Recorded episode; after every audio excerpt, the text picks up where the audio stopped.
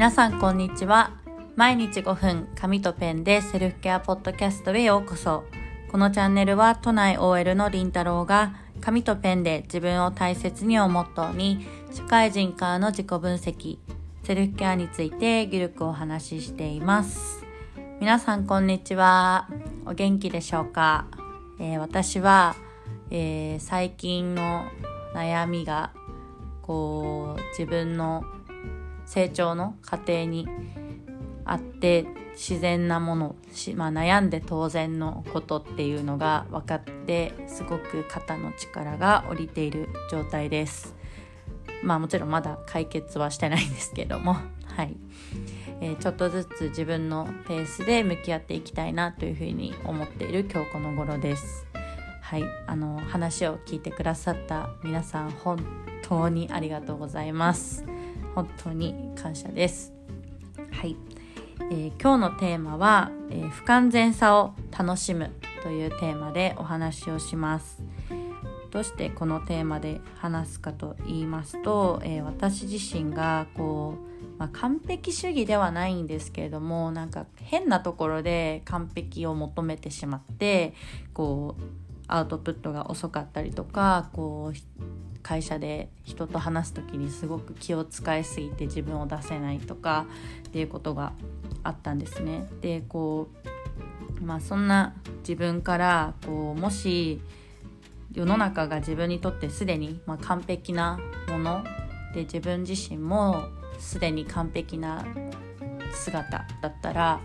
どんなことがあるかなって想像した時にこうこの不完全さを楽しみたいなっていう気づきがあったのでお話をします。はい、えー、もし皆さんもちょっと自分の心に聞いてみてほしいんですけれどももしこの世の中が自分にとってすでに完璧な状態だったらどんなことがあるでしょうか？でもし自分がすでに今完璧でこうなりたい姿を叶えている。つまりこうこれ以上の望みがなかったらどんな状態になるでしょうか。私はこうもし世の中が自分にとって完璧だったらこう自分の言いたいこととか思うことが全部もう苦なくこう苦労なく伝わる状態。でこうみんなが自分のこう思い通りに動いてくれるっ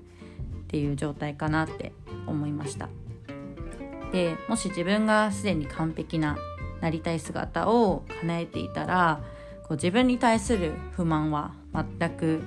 ないでしょうしこうなりたい姿がまあもうこれ以上ないもう全てが望むものが揃っているっていう状態かなって思います。ただじゃあそれって自分の求めるものかなって思った時にいやそうじゃないなって思ったんですね。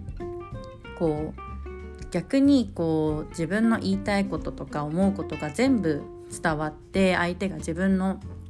思い通りに動いてくれたらなんかすごい気持ち悪くないですかねなんかもちろんすごく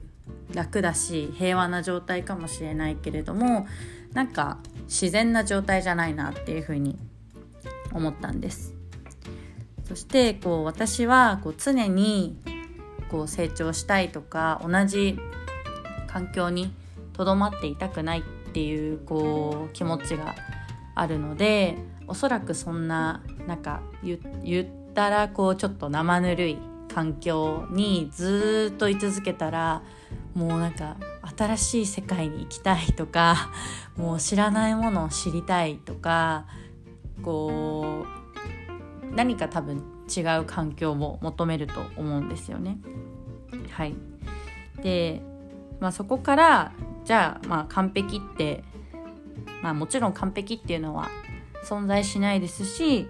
ありえないことですけれども仮に自分が今完璧を求めて完璧になった時に自分は幸せじゃないっていうことに、まあ、気づいたんですよね。